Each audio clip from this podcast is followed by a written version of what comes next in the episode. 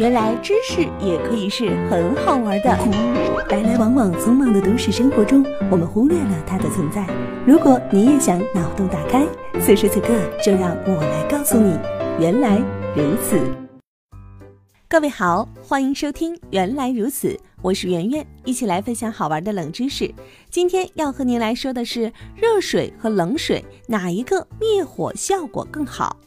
在日常生活中，如果有地方着火了，不要惊慌失措，首先要正确拨打火警电话，说清楚着火的地方。另外呢，在消防员到来之前，我们应该尽自己的全力，用水及时浇灭火苗。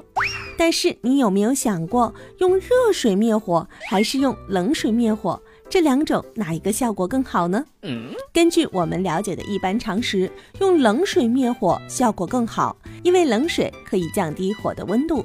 的确，冷水灭火很好。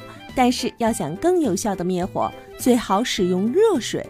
这到底是为什么呢？物体想要着火，我们知道它必须要满足三个条件：一是达到火点，二是火源，三是有充足的空气。因此，如果你想把火扑灭，就得从这三方面来加以遏制。冷水可以达到降低着火点的目的，但是呢，另外两个条件却没有办法阻止。